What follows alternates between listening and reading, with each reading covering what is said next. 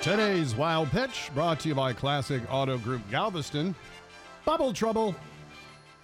LA Clippers guard Lou Williams will miss the first two games of the season while serving a 10-day quarantine because he violated a bubble rule. Now, Williams was on an excused absence from the bubble, but he made an unauthorized pit stop at, anyone want to guess? A strip club. The league found out because Williams was photographed by a rapper named Jack Harlow at the Atlanta strip club. First of all, Harlow broke rule number 1 in a strip club. No pictures. That's evidence.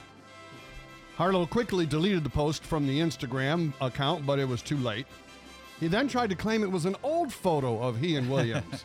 But Williams is seen wearing an NBA mask. Oops.